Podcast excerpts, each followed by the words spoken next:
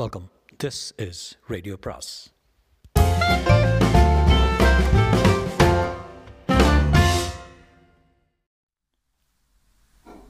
சுஜாதாவின் அனிதாவின் காதல்கள் பாகம் ஏழு.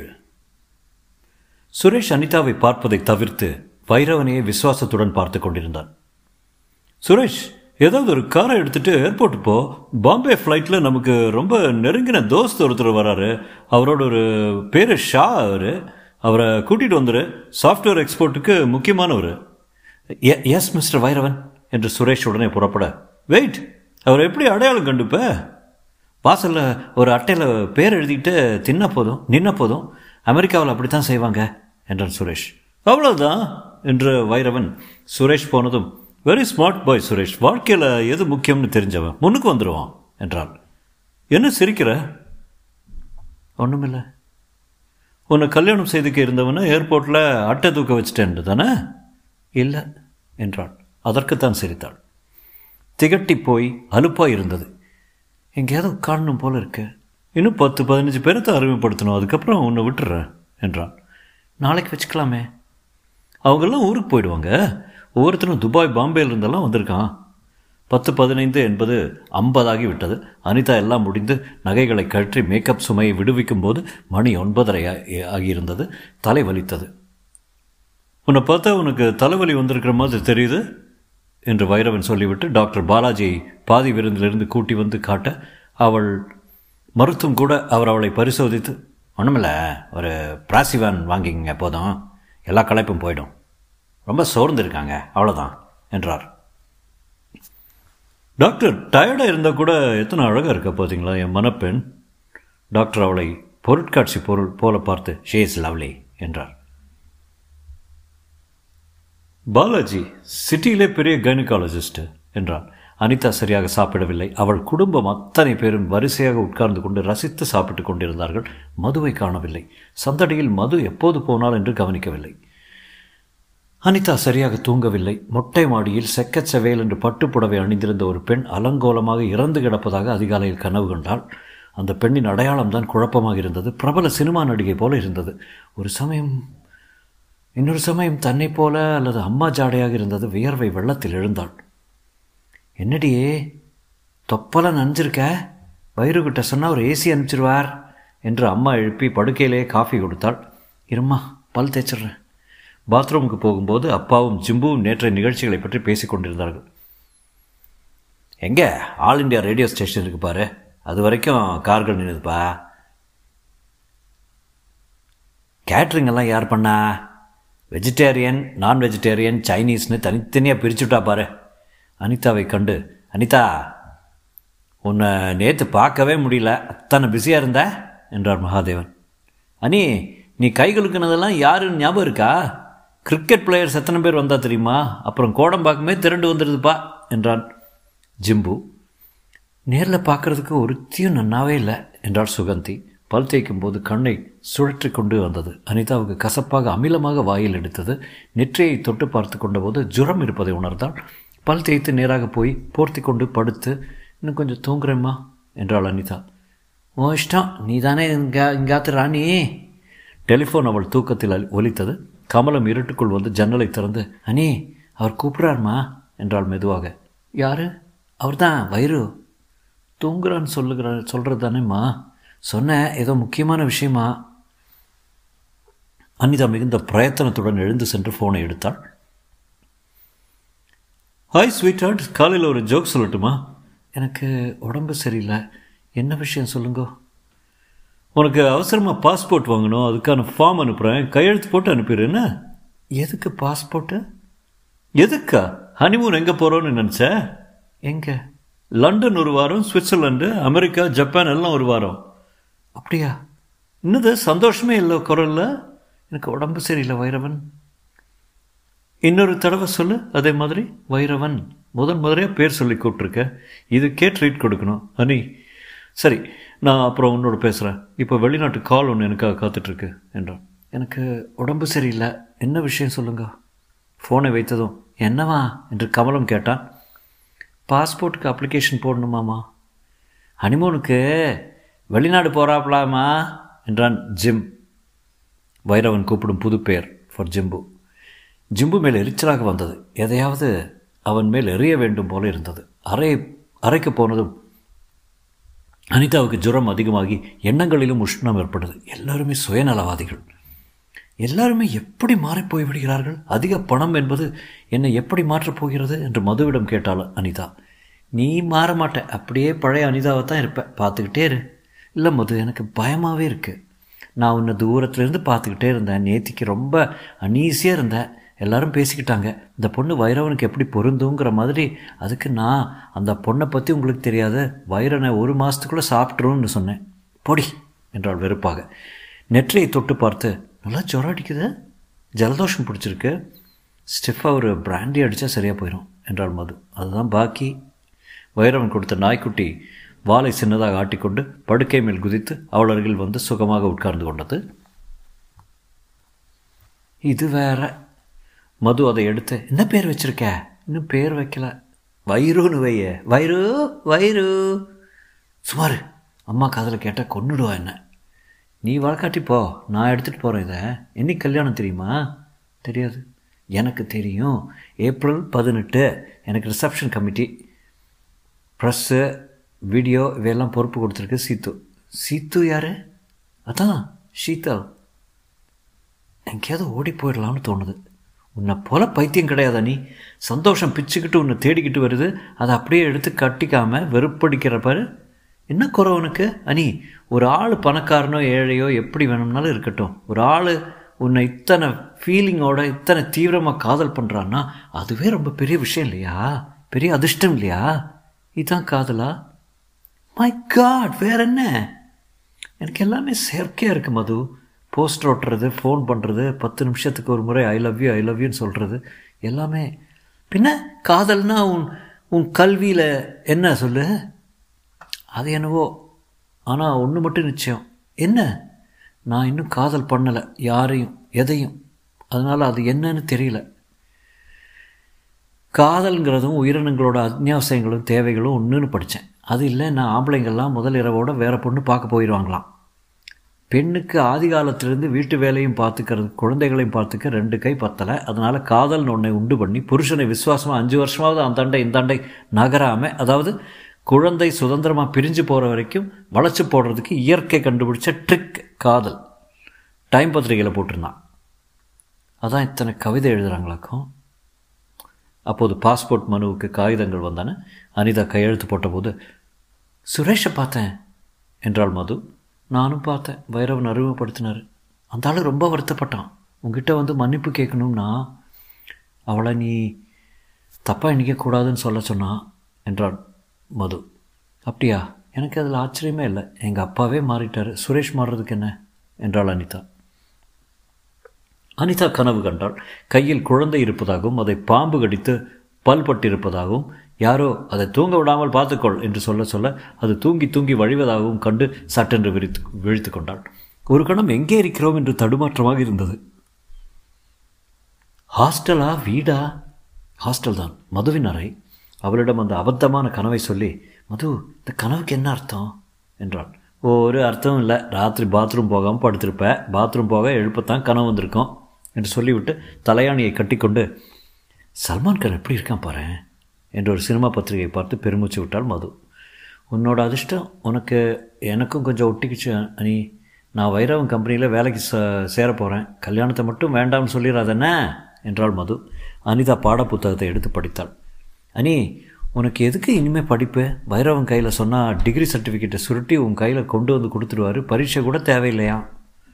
மது, உனக்கு பிடிக்குதா? எது? இந்த மாதிரி எந்த முயற்சியும் இல்லாமல் எல்லாம் கிடைக்கிறது.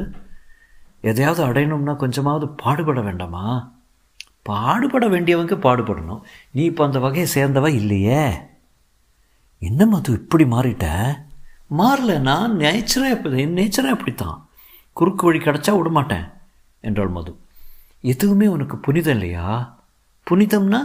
மது கேட்க, forget it என்று சொல்லிவிட்டு பென்சில்களை சேகரித்து புத்தகத்தை மூடிவிட்டு, என்னை வீட்டில் கொண்டு விட்டுடு, அங்கே போனால் எனக்கு மூச்சு முட்டுது, என்ன செய்கிறது, போய்த்தான் ஆகணும் என்றாள் அனிதா. என்ன பிரச்சனை வீட்டில்?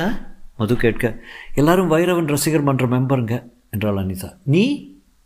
எனக்கு அந்த ஆளை சைஸ் பண்ண முடியல என்று அனிதா சொல்ல, கல்யாணம் ஆனதும் நிறைய சான்ஸ் கிடைக்கும், சைஸ் பண்ணிக்க என்ன, நான் கடைக்கு போகணும், கல்யாணத்துக்கு ட்ரெஸ் எடுக்கணும், சீத்தல் வர சொல்லியிருக்கேன் என்று மது கண்ணாடியில் பார்த்து கொண்டு, செலவோடு செலவாக பிளாஸ்டிக் சர்ஜரி பண்ணிக்கலாமான்னு பார்க்குறேன், மூக்கு சரியில்லை எனக்கு என்றாள். உன் மூக்கு தான் மது, உன் மூக் முகத்திலேயே அழகான விஷயம், கேலி பண்ணுறியா என்று அனிதாவின் முதுகில் குத்தினாள் மது. மதியம் வீட்டுக்கு போனபோது, என்னது வீடு தினம் தினம் மாறுது, இந்த கட்டிலெலாம் எதுக்கு என்றாள் அனிதா. அப்பா தரையில் படுத்துக்கிறத பார்த்து பைரவனுக்கு பொருட்களை, பைரவனோட மாமனார் தரையில் படுக்கிறதாவது என்ன நியாயம்னு கேட்குறாரு என்றாள் கமலா. கல்யாண கடுதிசி வந்துருச்சு பார்க்குறியா, நம்ம பக்கத்துக்கு மட்டும் நம்ம பக்கத்துக்கு மட்டும் சம்பிரதாயப்படி சம்பிரதாயப்படி ஆயிரம் காப்பி போட்டிருக்கோம் என்றபடி பத்திரிகையை கமலம் நீட்டினாள். வெளியே ரோஸ் கலரும் உள்ளே மஞ்சளுமாக இருந்த காகிதத்தை அஸ்வாரஸ்யமாக பார்த்தாள் அனிதா. ஜிம்புவின் பெயர் கூட இருந்தது. எப்போது ரத்து செய்ய முடியும், இப்போதும் லேட் இல்லை. அம்மா இந்த கல்யாணம் எனக்கு வேண்டாம். ஏன் அனி? எனக்கு என்னவோ இஷ்டம் இல்லை. எதனால காரணம் சொல்லு. எல்லாத்துக்கும் காரணம் இருந்தாலுமா? எனக்கு இஷ்டம் இல்லை. இப்போ வந்து சொல்கிறே, அத்தனை பெரிய நிச்சயதார்த்தம் எல்லாம் நடந்தப்புறம் அதனால் என்ன, அதுக்கான செலவை கொடுத்துறதா சொல்லலாமா? அனிதாவுக்கு சிறப்பு சிரிப்பாக வந்தது. என்னடி உனக்குள்ளே சிரிச்சுக்கிற? அப்பா சூட் போடுறத பார்த்தா? ஆமாம், எல்லாம் ட்ரையல் பார்த்து தைச்சி வந்தாச்சு. கல்யாணத்தன்னைக்கு அவளுக்கு சமானமாக நாம் இருக்க வேண்டாமா? அவளுக்கு சமானமாக நாம் ஆகவே முடியாதுமா. ரேமன்ஸ்லேருந்து ஒஸ்தி துணியா நீ என்றான் ஜிம்பு. உனக்கு? எனக்கும் தான் வளையல் செட்டு அனுப்பியிருக்கா பாரு, போட்டுண்டா முழங்கை வரைக்கும் வரும். ஒவ்வொரு வளையலும் ஒரு ஒரு கல் வச்சுருக்கு. அதோட ஒவ்வொன்றுலையும் குட்டியாக ஒரு தங்கச்சங்கிலி தொங்குறது. இப்போ அதான் ஃபேஷனா ஃபேஷனா வாசலில் கதவு கார் கதவு மூடும் சத்தம். அப்பா உள்ளே வந்தார். சின்ன வயல் ஏசி போட அனி, நீ வந்திருக்கியா என்று அவளை பார்த்து முகமலர்ந்தார். அனிதா பேசாமல் தன் அறைக்கு செல்ல, இடம் போகாதுன்னு விஸ்வநாதராவை காலி பண்ண சொல்லிட்டாரு வைரவன். அவர் என்கிட்ட அழாக்குறையாக சொல்கிறாரு, கல்யாணத்துக்கு யார் வந்தாலும் தங்கிறதுக்கு இட வசதி பண்ணுறேன், என்னை மட்டும் விரட்டிடாதீங்கன்னு. நீங்கள் என்ன சொன்னீள்? மாமி கூட என்ன வந்து கெஞ்சினா என்றார் கமலம். போனால் போகிறது, ஆனால் பர்மனெண்ட்டாக வேண்டாம், மூணு மாதத்தில் காலி பண்ண சொல்லிட்டேன், நமக்கு இடம் போகாது என்று மகாதேவன் சொன்னார். பில்டிங் இந்த பில்டிங்கே நம்மதா என்றாள் அனிதா. ஆமாம் பைத்தியமே, தெரியலையா? இப்போல்லாம் நாம் ஹவுஸ் ஓனரு, கொடுக்குற தெய்வம் கூரை பிச்சுண்டு கொடுக்கும். இவள் பிறந்தப்பவே ஜாதகத்தில் லக்ஷ்மி கடாட்சம் ஏராளமாக இருக்குன்னு ஜோசியன் சொன்னான். நான் இத்தனை பெருசாக இருக்குன்னு இன்னிக்கூட பார்க்கலை. அனிதா இந்த சம்பாஷணைகளை கேட்டுக்கொண்டு அறையும் சுற்றுமுற்றும் பார்த்தாள். வெளிநாட்டு பெட்டிகள், வார்ட்ரோபுகள், சக்கரம் வைத்த பெட்டிகள், மேக்கப் செட் என்ற அந்த அறையிலேயே அஞ்சு லட்சம் மதிப்புள்ள பொருட்கள் இறைந்து கிடந்தன. ஜன்னலுக்கு வெளியே ஏரோப்ளைன் இறைச்சலாக பறந்து கொண்டிருந்தது. போன இடைவே இடைவிடாமல் அடித்து கொண்டிருக்க ஐ மீன் ஃபோன் இடைவிடாமல் அடித்து கொண்டிருக்க அதை ஜிம்பு எடுத்து, அனி உனக்கு தான் எம்டி கூப்பிட்றாரு என்றான். நம்பரை வாங்கி வச்சுக்கோ, திரும்ப ஃபோன் பண்ணுறதா சொல்லு. வைரவன் பிஏ அனி என்று அதட்டினான் ஜிம்பு. யாராக இருந்த என்ன என்றாள் அனிதா. அனைவரும் அவளை சற்றே கவலையுடன் பார்த்தார்கள். குறிப்பாக அப்பாவின் முகத்தில் கவலையுடன் லேசான குற்ற உணர்ச்சியும் இருந்ததாகப்பட்டது. எத்திராஜ் காலேஜ் எதிரே இருந்த மகத்தான இரண்டு பெரிய மண்டபங்களில் அனிதாவின் கல்யாணம் நடந்தது. ஆர்க் வெளிச்சத்தில் ஒரு டிவி ஸ்டுடியோவே அங்கு இயங்கிக் கொண்டிருந்தது. டெல்லி மாதிரி டெல்லி மந்திரி கல்யாணத்துக்காக ஸ்பெஷல் பிளேனில் வந்திருந்தார். வைரவனின் வெளிநாட்டு கம்பெனி வெள்ளைக்காரர்கள் அனைவரும் போட்ட மாலையை கழற்றாமல் கேம்கார்டர்களில் அந்த வினோத கல்யாணத்தை பதிவு செய்தார்கள். சினிமா நட்சத்திரங்கள் வியர்வையிலும் வைரத்திலும் ஜொலித்தார்கள். கல்யாணம் சம்பிரதாயமாகவே நடந்தது. வைரவன் சட்டையை கழற்றாமல் கோட்டுக்கு மேல் அவனுக்கு பூணூல் போடப்பட்டது. அவர்கள் கூட ஒரு காலத்தில் பூணூல் போடுகிறவர்கள் தானாம். மாலை மாற்றி கொண்டார்கள். காசி யாத்திரை, நலங்கு கிழங்கு எல்லாம் வேண்டாம் என்று இருவருமே சொல்லிவிட அக்னிவலம் வந்து அப்போ அப்பா மடி இருந்தது. வைரவனின் பட்டு தலைப்பாகையில் வைரம் பதிந்திருந்தது. தாலி கட்டும்போது வைரவன் அவளை மையிட்ட கண் சொட் கொட்டாமல் பார்த்து கொண்டிருந்தான். உன்னை அடைஞ்சிட்டேன் பார்த்தியா என்று சொன்னது அந்த லேசான புன்னகை. என்ன நடக்கப் போகிறது? யார் இவன்? எதற்காக என்னை இந்த துரித கதியில் வரித்தான்? யார் இந்த சமகால பிருத்திவராஜன்? நான் ராஜகுமாரி இல்லையே, எதுக்காக என்னை புயல் வேகத்தில் வந்து அள்ளி வாரிக்கொண்டு போகிறான்? மதுதான் அருகில் வந்து அவளுக்கு தெரிந்த இருந்த அவளுக்கு தெரிந்த முகம். அப்பா, அம்மா, ஜிம்பு, சீதா, சுகந்தி, அவள் கணவர், யாரையும் அவள் மனுஷர்கள் யாரையும் காணவில்லை. கல்யாணம் முடிந்து சாப்பிட சொல்ல இரண்டு மணியாகிவிட்டது. சாஸ்திரிகள் கூட புதுசாக வைர மோதிரம் போட்டிருந்தார். சாஸ்திரப்படி அவர் இலையில் எடுக்கிறத நீ சாப்பிடணுமா, எடுத்து போட்டுக்கோமா, கொஞ்சம் எச்சில் சேரணும் என்றார் சாஸ்திரிகள். வைரவன் பாதி கடித்த தின்பட்டத்தை அவன் இலையில் வைத்து சாப்பிடு என்றார். எனக்கு பிடிக்கல என்றாள் அனிதா. சாப்பிடு, சாஸ்திரம் ஐயர் சொல்கிறார்ல என்றான் வைரவன். உதட்டோரத்தில் வைத்து கடிக்கிற போல பண்ணி மறுபடி வைத்து விட்டான். வைரவன் சிரித்து கொண்டு அதை அவள் வாயை திறக்க வைத்து அடைத்தான். பொண்டாட்டி நீ சொன்ன பேச்சு கேட்கணும். அன்றிரவு இருவரும் ஐந்து நட்சத்திர ஹோட்டலின் பிரைடல் ஹனிமூன் சூட்டுக்கு சென்றனர். ஒரு வீடு அளவுக்கு பெருசாக இருந்தது. சித்திர வேலைப்பாடுகள் கொண்ட ம மரத்திரையின் பின்னே ஏக்கர் படுக்கையில் கனவு சீன் போல ரோசா நிற வலை பாதி திறந்திருந்தது. வைரவன் வெள்ளையை விட வெள்ளையாக சில்க் சிப்பாவும் பைஜாமும் அணிந்து கையில் புத்தகம் வைத்திருந்தான். படுக்கை அருகே உறுத்தாமல் பாட்டு கேட்டது. டிவி திரையில் நடன மௌனங்கள் சஞ்சலமாக சலனித்து கொண்டிருக்க கண்ணாடியின் வெளியே நிசப்த கார் நிசப்த கார்கள் வரிசை தெரிந்தது. சோடியம் விளக்குகள் நகரம் முழுவதும் தெளிந்திருக்க வைரவன் வெள்ளி கத்தியை எடுத்து ஆப்பிள் சாப்பிட்றியா என்றான் அனிதாவிடம். வேண்டாம். உட்கார் என்றான். விளிம்பில் உட்கார்ந்தாள். ஏதாவது பேசு. மௌனமாக இருந்தாள். நீ பேசலைன்னா நான் பேசுகிறேன். உன்னை எதுக்காக கல்யாணம் பண்ணிக்கிட்டேன் சொல்லட்டுமா? அனிதாவை புதுசாக கிடைத்த பொருளை போல பார்த்து அவள் முகத்தின் எல்லா பாகங்களிலும் தன் பார்வை ஓட்டினான் வைரவன். சின்ன வயசில் ஒரு முறை நான் அப்பா அம்மாவோட கடைக்கு போயிருந்தேன். பிளாட்ஃபாரத்தில் ஒரு பொம்மை விற்றுக்கிட்டு இருந்தான். சின்னதாக செல்லுலாய்டு பொம்பளை, கண்ணுக்கு தெரியாத முடி கட்டி தையா தக்கான்னு தானாக குதிக்கும். அதை வாங்கணும்னு சொன்னேன். அப்பா கூடாதுன்னுட்டார். இந்த மாதிரி அடாசு பொம்மையெல்லாம் வீட்டில் சேரக்கூடாது. பொம்மைக்காரன் பீடி குடிக்கிறான், ஒரே அழுக்கு, வேறு பொம்மை வாங்கி தரேன் நூறு ரூபாய்க்கு இருநூறு ரூபாய்க்குன்னு சொல்லி மறுத்துட்டார். நான் மாட்டேன்னு அங்கேயே உட்காந்துட்டேன். அந்த பொம்மை வாங்கி கொடுத்தா தான் அவன் நகருவேன்னு சொல்லிட்டேன். அப்பா இவனை இங்கேயே விட்டுட்டு போயிடலாம்னாரு. அம்மா பேச முடியாமல் தவிக்கிறாங்க. அப்பா வா போகலாம், என்னை விட்டுட்டு போயிட்டாரு. அவனாக வீட்டுக்கு வரட்டும் அப்படின்னு பிடிவாதம்னு கோபமாக சொன்னார். நான் ராத்திரி பன்னிரெண்டு வரை மணி வரைக்கும் அங்கேயே உட்காந்துக்கிட்டு இருந்தேன். அழலை, பேசலை, அப்படியே குத்து கல்லாட்டம் உட்காந்துக்கிட்டே இருந்தேன். கடைசியில் அப்பா திரும்ப வந்து தூங்கிட்டு இருந்த கடைக்காரனை எழுப்பி அந்த பொம்மையை எடுத்து கொடுத்தப்புறம் தான் நகர்ந்தேன். அந்த மாதிரி எதையாவது அடையணும்னு நான் நினச்சிட்டேன்னா அடைஞ்சே தீரணும். எனக்கு உன்னை பார்த்த உடனே இவ தான் எனக்கு நான் அந்த கணத்திலே தீர்மானிச்சிட்டேன். பின்னணியில் எத்தனை ரிசர்ச் பண்ணேன், நீ எங்கே பிறந்த, எந்தெந்த ஸ்கூலில் படித்த, எத்தனை மார்க் வாங்கின, உன் தோழி மது, அவளோட ஹாஸ்டல் ரூம் நம்பர், உனக்கு பிடிச்ச கலர் எல்லாம் தெரியும். அந்த பொம்மை என்னாச்சு அனிதா அவளோடு கேட்டாள். எந்த பொம்மை? நீங்கள் பிடிவாதம் பிடிச்சி வாங்கினீங்களே அந்த என்னாச்சு? அதை எடுத்து ஒரு முறை கூட விளையாடலை. எனக்கு அடையிறது தான் அதிக ஆர்வம் என்ற வைரவன் அவள் முகத்தை கவனித்து அந்த கேள்வி கேட்டதன் காரணத்தை உணர்ந்து சட்டென்று, உன்னை அதுக்கு கம்பேர் பண்ணுறதா நினச்சிக்காத, என் பிடிவாதத்துக்கு உதாரணமாக சொன்னேன். அம்மாவை கேளு, எத்தனையோ சொல்லுவாங்க. கமான் லெட்ஸ் மேக் லவ் என்றான். அந்த வார்த்தைகளின் எதிர்பாராத தாக்குதலின் தொடர்ச்சியாக வைரவன் அவள் அருகே உட்கார்ந்து அவள் கையை பற்றி தன்மேல் படர வைத்து கொண்டு கிட்டத்தில் அவளை இழுத்து முத்தம் கொடுக்க அனிதா தன்னை பிடுங்கி கொண்டாள். ஏன் பிடிக்கலையா வைரவன் கேட்டான். எனக்கு உடம்பு சரியில்லை. டாக்டர் கூப்பிட்டுட்டுமா என்று ஃபோனை எடுத்தான். வேண்டாம், உடம்பு சரியில்லைன்னா என்ன ப்ராப்ளம்னு உடனே சொல்லிடணும், உடனே கவனிச்சுக்கணும் என்றான் வைரவன். சற்று நேரத்தில், சாரி நான் காட்டாம் போல் அணுகிறேன்ல, இப்படி கூடாது, எங்கே உன் கையை காட்டு, மருதாணி சிவப்பை மட்டும் பார்க்குறேன். மெஹந்தி நான் தான் வரவழைச்சி போட வச்சேன், நல்லா இருக்குல்ல அனிதா?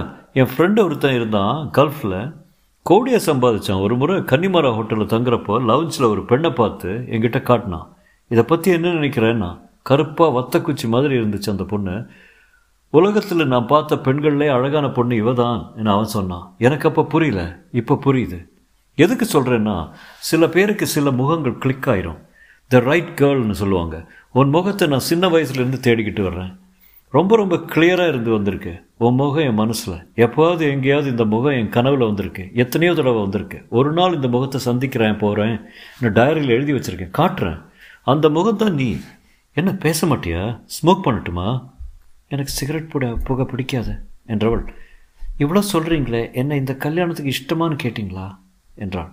கேட்கலையா என்றான், பற்ற வைத்த சிகரெட்டை குற்றுயிராக அணைத்து விட்டு. கேட்கல, எனக்கு மூச்சு விடக்கூட அவகாசம் கொடுக்கல. இப்போ கேட்குறேன், உனக்கு இந்த கல்யாணத்தில் இஷ்டமே? இஷ்டமா? இப்போ கேட்ட என்ன பிரயோஜனம்?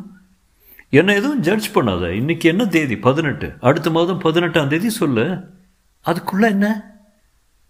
என்னை முழுசாக தெரிஞ்சுக்க அவகாசம். ஒரு நிமிஷம் என்று படுக்கை அருகே இருந்த ஃபோனை எடுத்து, இது என்ன ஜீரோ டயலா என்றான். எனக்கு தெரியாது. எண்களை ஒத்தினான். யாதவ், இன்டெக்ஸ் விழுந்ததா என்று ஃபோனில் பேசத் தொடங்கினான். அனிதா தன் வளையல்களை ஆராய்ந்து கொண்டிருந்தாள். எத்தனை எத்தனை சொன்னேன் பார்த்தியா என்று தங்க பேனாவால் ஹோட்டல் காகிதத்தில் எழுதி கொண்டான் வைரவன். அப்போது ஏவி என்ற சாக்லேட் கோடு போட்ட வடிவ கேக்கை ஹோட்டல் சிப்பந்தி உள்ளே வந்து கொண்டு வந்து வைத்துவிட்டு, சார் ஷாம்பெயின் பாட்டிலை நான் திறக்கட்டுமா சார் என்று கேட்டான். சின்ன குழந்தை போல பொருத்தப்பட்டு ஐஸ் பாக்கெட்டில் இருந்த அந்த பச்சை பாட்டிலை அழகாக துடைத்து அவனிடம் காட்டினான் கிளவுஸ் அணிந்திருந்த சீக்கிய இளைஞன்.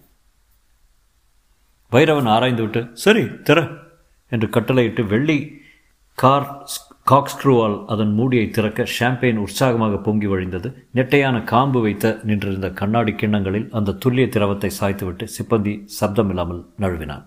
வைரவன் ஒரு கோப்பையை எடுத்துக்கொண்டு மற்றதை அனிதா கையில் கொடுத்தான். இது என்ன அனிதா? ஷாம்பெயின் வைரவன் சொல்ல, ஷாம்பெயின் ஆல்கஹாலா என்றான்.